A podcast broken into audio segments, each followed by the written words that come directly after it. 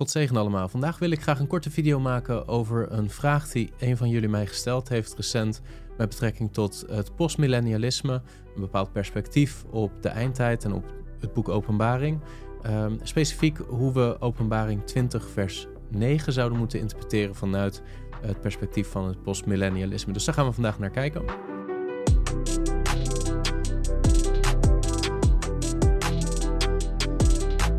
Voordat we hier uh, mee beginnen, wil ik altijd, zoals meestal als ik eschatologische video's maak, van tevoren zeggen dat dit een onderwerp is waar christenen heel verschillend over denken. Ik heb daar een perspectief op, um, maar ik ben me ervan bewust dat er ook andere perspectieven zijn.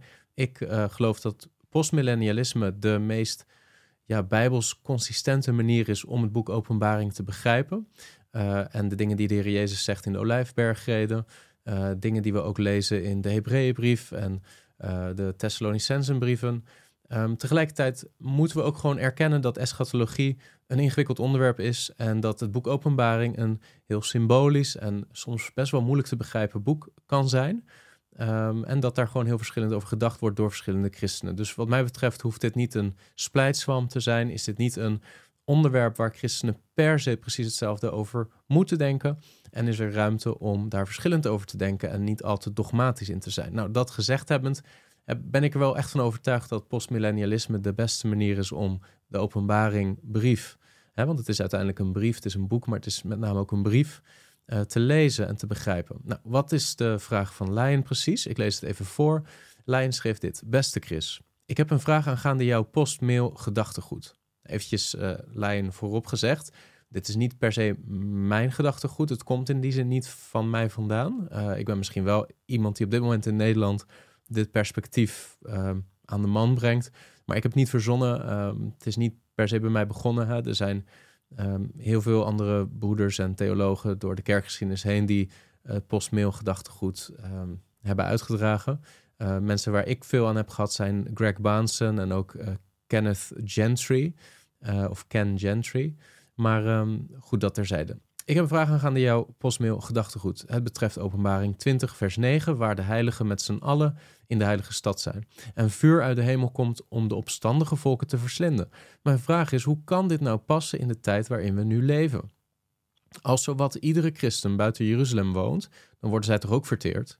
Ikzelf was voorheen pre-mail in hart en nieren, maar de laatste jaren zie ik hier gaten in begint steeds meer in te zien door onder andere Johannes 5 en 6 dat de wederkomst gelijk opgaat met het laatste oordeel. Ik hoop dat je deze vraag kan uitlichten. God zegen en een godsvruchtig 2024 Lion. Nou Lion, ook voor jou een gezegend en godvruchtig 2024. We gaan even de tekst erbij pakken waar Lion naar verwijst. En ik vind de vraag van Lion heel erg goed en ook heel relevant, want um, Lion ja, dwingt me eigenlijk ook om een bepaald misverstand wat er is over postmillennialisme te adresseren. Zie je veel, veel mensen die, die iets weten over postmillennialisme, die, die denken, zeker op het moment dat ze er niet heel veel van afweten, dat postmillennialisten zijn, zijn christenen die een beetje te optimistisch zijn. Zijn christenen die denken dat um, het duizendjarige vrederijk uh, als het ware de groei van het koninkrijk van God op aarde is in de huidige uh, tijdsperiode. Hè? Dus, en dat is ook zo. Dat is ook wat postmillennialisme gelooft. Postmillennialisme gelooft dat de Heer Jezus bij zijn komst het koninkrijk van God op aarde geplant heeft en dat het sinds 2000 jaar geleden uh, groeit over heel de aarde. En dat dat in feite is waar in Openbaring 20 het duizendjarige vrederijk, waarbij die duizend jaar niet zozeer letterlijk duizend jaar hoeft te zijn, maar meer staat voor een lange tijdsperiode, symbolisch staat voor een lange tijdsperiode, dat dat vrederijk gaat over de kerk op aarde en de groei van de kerk, bestaande uit Jood en Griek, uit, uit Israëlieten en uit heidenen. Um, maar die gemeente groeit op aarde als het koninkrijk van God en zal uiteindelijk heel de aarde vervullen. Nou, dat, dat klopt. Dat is in die zin geen misverstand. Maar het misverstand wat veel critici van postmillennialisme hebben, is het idee dat postmillennialisten alleen maar geloven dat dat zal groeien en dat er verder geen tegenstand meer zal zijn. En dat is niet waar ook postmillennialisten geloven vaak, en dat geloven bijvoorbeeld ook Kenneth Gentry en ook Greg Baansen heeft daar wel um, in zijn uitgebreide Bijbelstudies over de openbaringbrief uh, over gesproken, maar ook postmillennialisten geloven dat er helemaal het eind van de tijd nog een soort laatste opstand zal zijn. We gaan uh, het schriftgedeelte lezen waar Leiden naar verwijst. En dan zul je zien waarom we dat geloven. Openbaring 20 vanaf vers 7. En wanneer die duizend jaar tot een einde gekomen zijn, zal de Satan uit zijn gevangenis worden losgelaten. En hij zal uitgaan om de volken te misleiden die zich in de vier hoeken van de aarde bevinden, Gog en Magog, om hen te verzamelen voor de oorlog. En hun aantal is als het zand van de zee. En zij kwamen op over de breedte van de aarde en omsingelden de legerplaats van de heilige en de geliefde stad. Maar er daalde vuur van God neer uit de hemel en dat verslond hen. En de duivel die hen misleidde, werd in de poel van vuur en zwavel geworpen, waar ook het beest en de valse profeet reeds zijn. En zij zullen dag en nacht gepijnigd worden in alle eeuwigheid. Nou, tot zover. Eigenlijk gaat de vraag van Leyen met name dus over vers 9. Kennelijk komt er een moment dat de Satan losgelaten zal worden na die duizend jaar. En dat als het ware vanuit alle volken er nog een leger bijeengebracht zal worden. Wat zo groot zal zijn dat het hier wordt beschreven als een aantal als van het zand van de zee. Die op zullen staan tegen, vers 9, de legerplaats van de heilige en de geliefde stad. nou, voordat we daarin duiken en ons afvragen van hoe zien we dat nou precies in het postmillennialisme? En wat betekent eigenlijk die geliefde stad? Is dat het letterlijk aard Jeruzalem of is dat staat dat symbolisch voor het koninkrijk van God en de gemeente op aarde. Uh, voordat we daarnaar kijken, wil ik teruggaan naar het boek Daniel en naar zijn visioen. Want ik denk dat wil je het postmillennialistisch perspectief goed begrijpen, dan moet je eigenlijk niet beginnen in openbaring, maar dan is het goed om te beginnen um, in, in Daniel, in het beeld wat Daniel uh, uitlegt aan Nebukadnezar. In Daniel 2, vanaf vers 31, daar beschrijft Daniel de droom die Nebukadnezar heeft gehad aan Nebukadnezar. Ik denk dat eigenlijk wij allen dat schriftgedeelte wel kennen. Uh, ik lees het nu ook weer voor aan mijn kinderen. Uh, mijn kinderen overigens die uh, erg jong zijn en regelmatig virusjes meebrengen naar huis. En daarom ben je misschien uh, ervan bewust dat ik wat verkouden ben. Soms mijn stem een klein beetje schoor is of hees. ik hoop dat dat niet in de weg staat. Maar um, ja, mijn kinderen leg ik nu ook uit over de droom van Nebukadnezar en het beeld wat hij ziet. En dat beeld wat in zijn droom daar staat. En Daniel die legt dat uit in Daniel 2, vers 31 tot 35. Dan zegt hij dit: U, o koning, keek toe en zie een groot beeld. Dit beeld was hoog, de glans ervan uitzonderlijk. Het stond voor u, de aanblik ervan was schrikwekkend. Het hoofd van dit beeld was van goed goud. Zijn borst en zijn armen waren van zilver. Zijn buik en zijn dijen van brons. Zijn benen van ijzer. Zijn voeten gedeeltelijk van ijzer, gedeeltelijk van leem. Hier keek u naar, totdat er, niet door mensenhanden, een steen werd afgehouwen. Die trof dat beeld aan zijn voeten van ijzer en leem en verbrijzelde die. Toen werden het ijzer, het leem, het brons, het zilver en het goud tegelijk verbrijzeld. Ze werden als kaf op een zomerdorsvloer. De wind voerde ze weg, zodat er geen spoor van teruggevonden werd. Maar de steen die het beeld getroffen had, werd tot een grote berg en vulde de hele aarde. En dan gaan we een paar versen verder in Daniel hoofdstuk 2. Dan komen we bij vers 44. Daar geeft Daniel daar nog wat meer woorden aan. Aan, dat, aan die steen die wordt tot een grote berg in heel de aarde vult. Dan zegt Daniel dit. In de dagen van die koningen zal de God van de hemel echter een koninkrijk doen opkomen. Dat voor eeuwig niet gronden zal gaan. En waarvan de heerschappij niet op een ander volk zal overgaan. Het zal al die andere koninkrijken verbrijzelen en teniet doen, maar zelf zal het voor eeuwig stand houden. Daarom hebt u gezien dat niet door mensenhanden uit de bergen steen werd afgehouwen, die het ijzer, brons, leem, zilver en goud verbrijzelden. De grote God heeft de koning laten weten wat er hierna geschieden zal. De droom is waar en de uitleg ervan betrouwbaar. Dit beeld is eigenlijk het beeld wat mij het meest heeft geholpen om te begrijpen wat het perspectief van postmillennialisme is. Want wat zegt nou eigenlijk deze droom? Deze droom zegt: er gaat een moment komen, koning. dat zegt Daniel tegen de koning van Babylon. Op dat moment het grootste wereldrijk. Um, de grote machthebber in de wereld. Maar na Babylon zullen er ook andere koninkrijken opstaan. En die worden ook gesymboliseerd in die andere materialen van dat beeld. Die koninkrijken zullen wel in toenemende mate van slechtere kwaliteit worden. Of eigenlijk in afnemende mate kwaliteit zijn. Um, en dat, dat weten we ook. In het boek van Daniel zien we ook die andere koninkrijken benoemd staan. Koninkrijken zoals Medo-Perzië, koninkrijken zoals Griekenland, maar vervolgens ook het Romeinse Rijk. En tot slot, en ik denk dat daar uiteindelijk die voeten van ijzer en leem mee te maken hebben. Dat is het laatste koninkrijk. Ik, veel premillennialisten, zeker dispensationalisten, die geloven dat dat nog een koninkrijk is wat moet komen in de toekomst. Ik geloof dat niet. En postmillennialisme gelooft dat ook niet. Waarom niet? Omdat ik denk dat die voeten staan symbool voor het koninkrijk wat er was in de tijd van de Heer Jezus Christus. En wat is dat?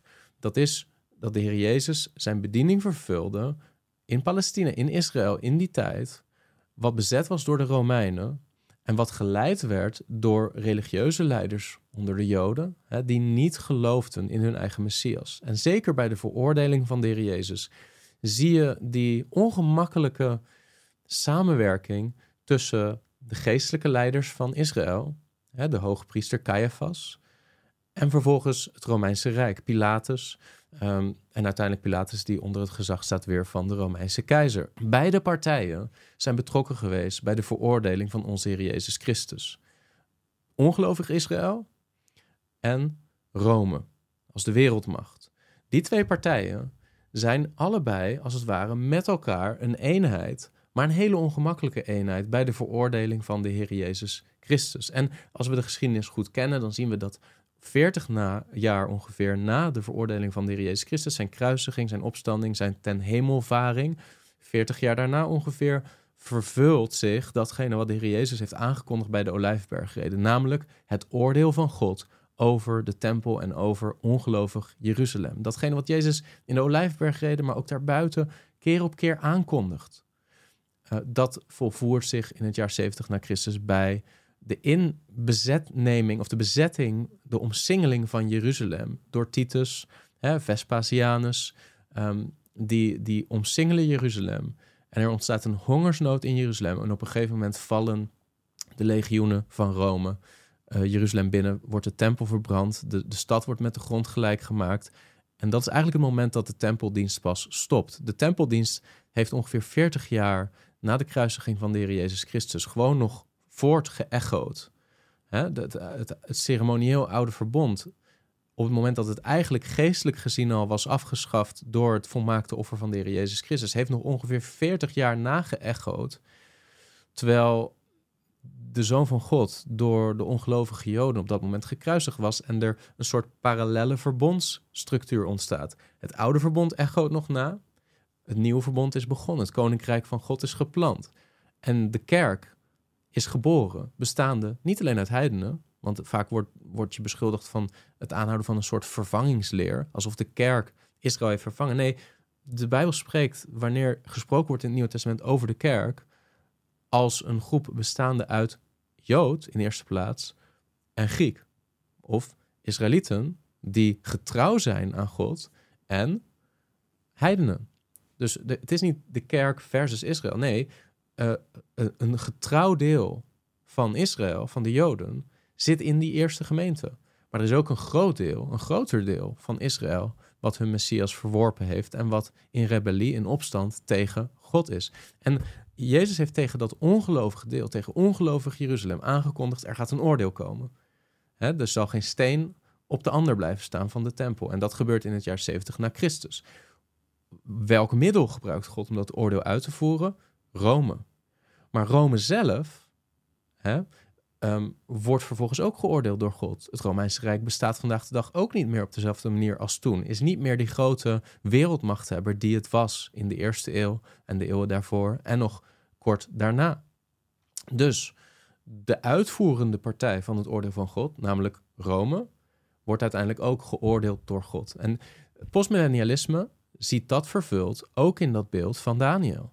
In de zin dat die voeten, die vermenging, die, dat ijzer van Rome en dat leem van ongelovig Israël, wat een heel ongemakkelijke vermenging heeft gekregen, wat wel nog de Messias veroordeelt, maar vervolgens ook zelf uh, geen eenheid vormt en uh, eigenlijk implodeert en vervolgens door God veroordeeld wordt. Dat zal het laatste echte rijk zijn voordat het koninkrijk van God op aarde wordt geplant. Nou, wanneer wordt dat geplant? Volgens de Heer Jezus niet pas 2000 jaar na zijn komst. Nee, bij zijn komst heeft Jezus het koninkrijk van God op aarde gebracht. En sindsdien groeit het en vervult het heel de wereld, net als wat we zien in de droom van Daniel.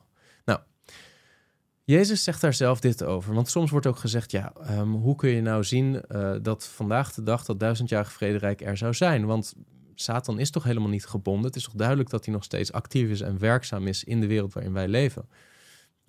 De gedachte dat Satan gebonden is, is helemaal niet zo vreemd. Kijk wat de Jezus hier zelf over zegt. In Matthäus 12 vanaf vers 24. Dan lezen we dit. Maar de fariseeën hoorden dit en zeiden... De context is dat de Jezus net een demon heeft uitgedreven. De fariseeën hoorden dit en zeiden...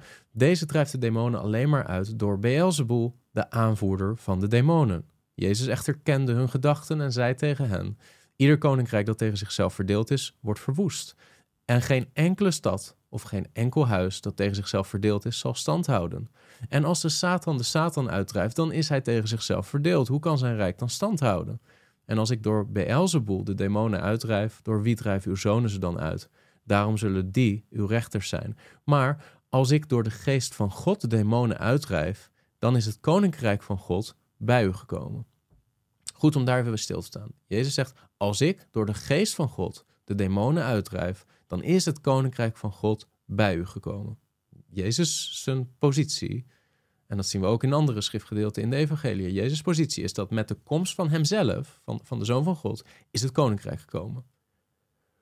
En manifesteert het koninkrijk zich. En is het koninkrijk aan het overwinnen.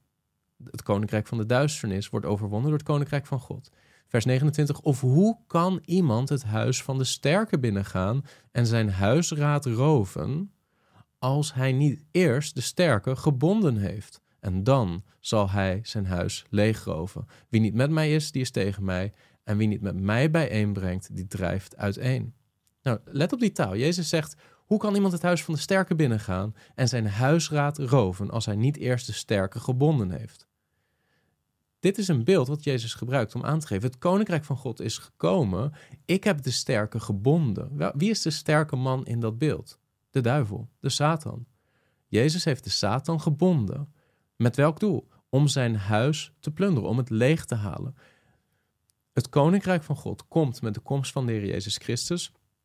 En vervolgens gaat het koninkrijk van God langzaam maar zeker het huis van de duivel, wat op dat moment, je, zou kunnen zeggen, de aarde was en de wereld, uh, die, die op dat moment in volledige duisternis verkeerde. Jezus komt die wereld binnen en zegt: Ik plant het koninkrijk ik ga die sterke man binden en ik ga zijn huis leegroven. En vanaf dat moment begint de Jezus bijeen te brengen. Vanaf dat moment wordt het evangelie verkondigd. Gaat het evangelie heel de wereld over. Wordt die kleine steen, die is afgebroken, die is afgehouwen. Hè, waar, waar je ook een symbool kan zien van de kruisiging van de Heer Jezus Christus. Die ook weer opstaat uit de dood. Die naar de hemel gaat. Die zegt, mij is gegeven alle macht in de hemel en op aarde. Ga dan heen, verkondig het evangelie. Maak alle volken tot mijn discipelen. Dopen in de naam van de Vader, de Zoon en de Heilige Geest. Ik ben met u tot aan het einde van dit tijdperk, tot aan het einde van de wereld. Die opdracht, die begint bij de bediening van de Heer Jezus, maar die gaat daarna door en door en door. Dus de hele aarde wordt vervuld van het koninkrijk van God. En het is helemaal niet gek als je dit, deze taal van de Heer Jezus erbij pakt, dat je dat ziet als iets waarbij de Satan in zekere mate gebonden is. Gebonden in de zin van hij kan dit niet tegenhouden. Hij kan niet de waarheid van het evangelie tegenhouden. Hij is niet sterker dan die prediking van de waarheid van het evangelie. En ondanks dat hij de volken zou willen misleiden, is het licht van het evangelie zo sterk dat het heel de wereld zal vullen. Ondanks zijn beste inspanningen, hij is gebonden. En de Heer Jezus is bezig om zijn huis te plunderen. Dat gezegd hebbend, betekent dat niet dat er niet nog een moment zal komen van opstand. Een moment van polarisatie. Een moment dat weliswaar het koninkrijk van God de hele aarde vervult en tegelijkertijd er nog steeds een grote groep mensen kan bestaan en zijn uit alle volken die het evangelie niet gehoorzaam is, die zich keert tegen het evangelie. Nou, komen we eventjes terug bij de tekst waarbij we uh, zijn begonnen. De tekst waar Lion naar verwijst uit Openbaring 20, vers 9. Want we lezen dit. Zij kwamen op. Hè, we hebben gezien, de Satan is uit zijn gevangenis losgelaten na die duizend jaar.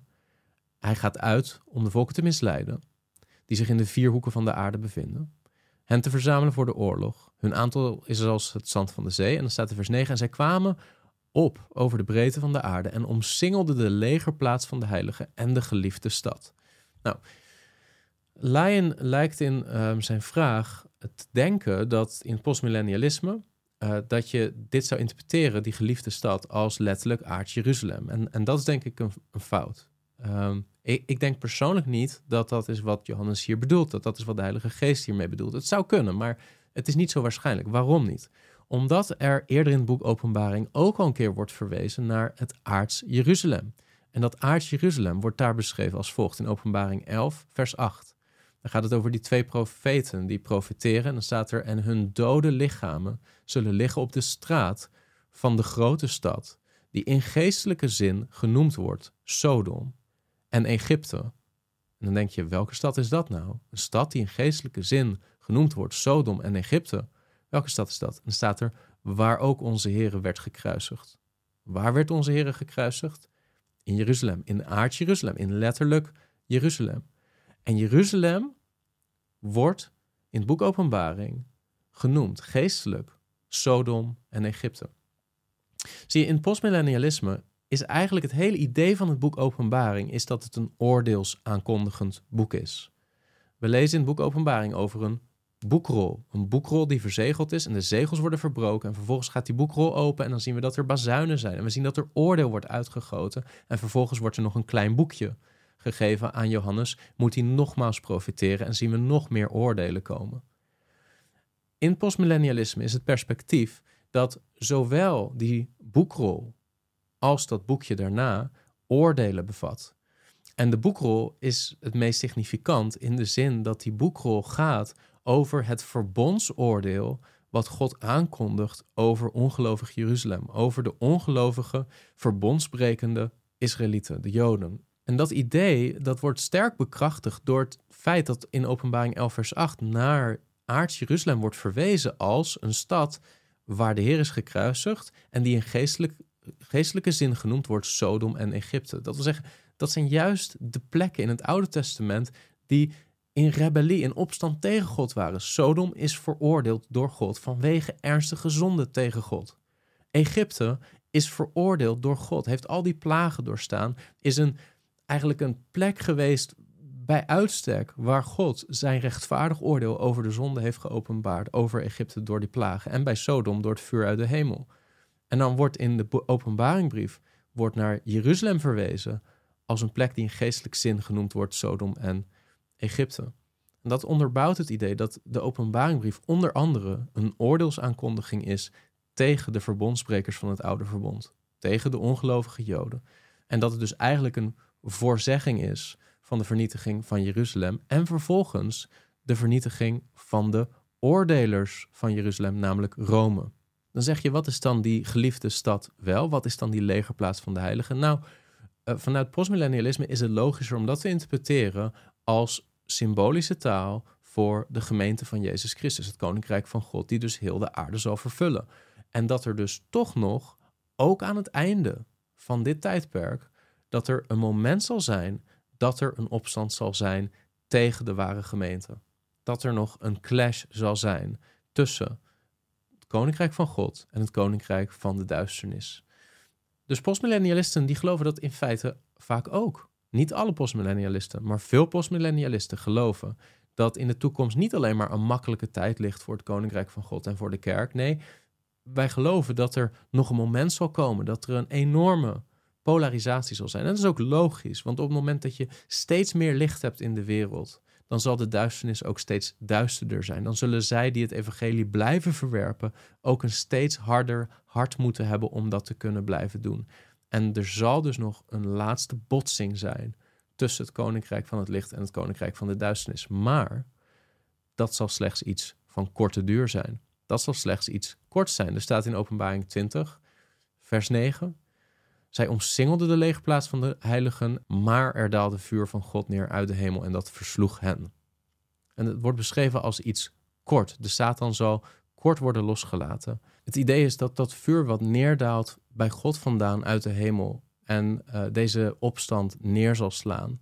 Uh, en dat dan het laatste oordeel zal plaatsvinden. Dat idee vinden we eigenlijk ook in 2 Thessalonicense hoofdstuk 1, vers 8 tot 10. Daar lezen we, wanneer hij, dat is de Heer Jezus, met vlammend vuur wraak oefent over hen die God niet kennen en over hen die het evangelie van onze Heer Jezus Christus niet gehoorzaam zijn, Zij zullen als straf het eeuwig verderf ondergaan, weg van het aangezicht van de Heere en van de heerlijkheid van zijn macht, wanneer hij zal gekomen zijn om op die dag verheerlijkt te worden in zijn heilige en bewonderd te worden in allen die geloven. Want bij u vond ons getuigenis geloof.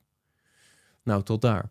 Dus um, samenvattend, postmillennialisme heeft het perspectief dat we inderdaad nu in die fase zitten die in het boek Openbaring wordt beschreven als het duizendjarige vrederijk. Waarom? Omdat de gemeente groeit over heel de aarde en binnen de gemeente is die vrede van de Heilige Geest en van het evangelie.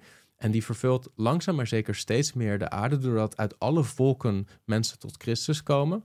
Uh, en natuurlijk zullen daar, daar ups en downs in zijn in de ontwikkeling van de kerk over heel de wereld, door de tijdsgeschiedenis heen.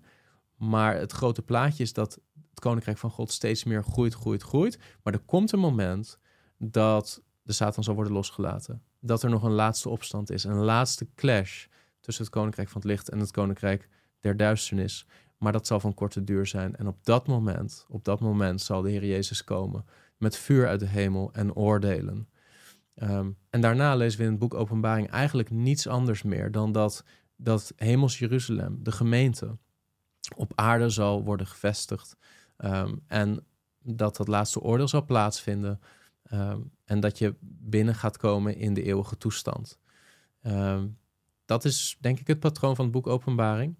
En ik denk dat dat ook de beste manier is om Openbaring hoofdstuk 20, vers 7 tot 10 te lezen. Dus ik, ik hoop dat dit nuttig was voor je, Lion, en ook voor de andere luisteraars. En dat het wat meer inzicht geeft in hoe je vanuit postmillennialisme uh, Openbaring 20, maar ook de voorgaande en daarna komende hoofdstukken kunt lezen. God zegen. Is deze video nuttig voor jou? Druk dan op like en wil je vaker dit soort apologetische video's zien? Abonneer je dan op dit kanaal. Tot de volgende keer.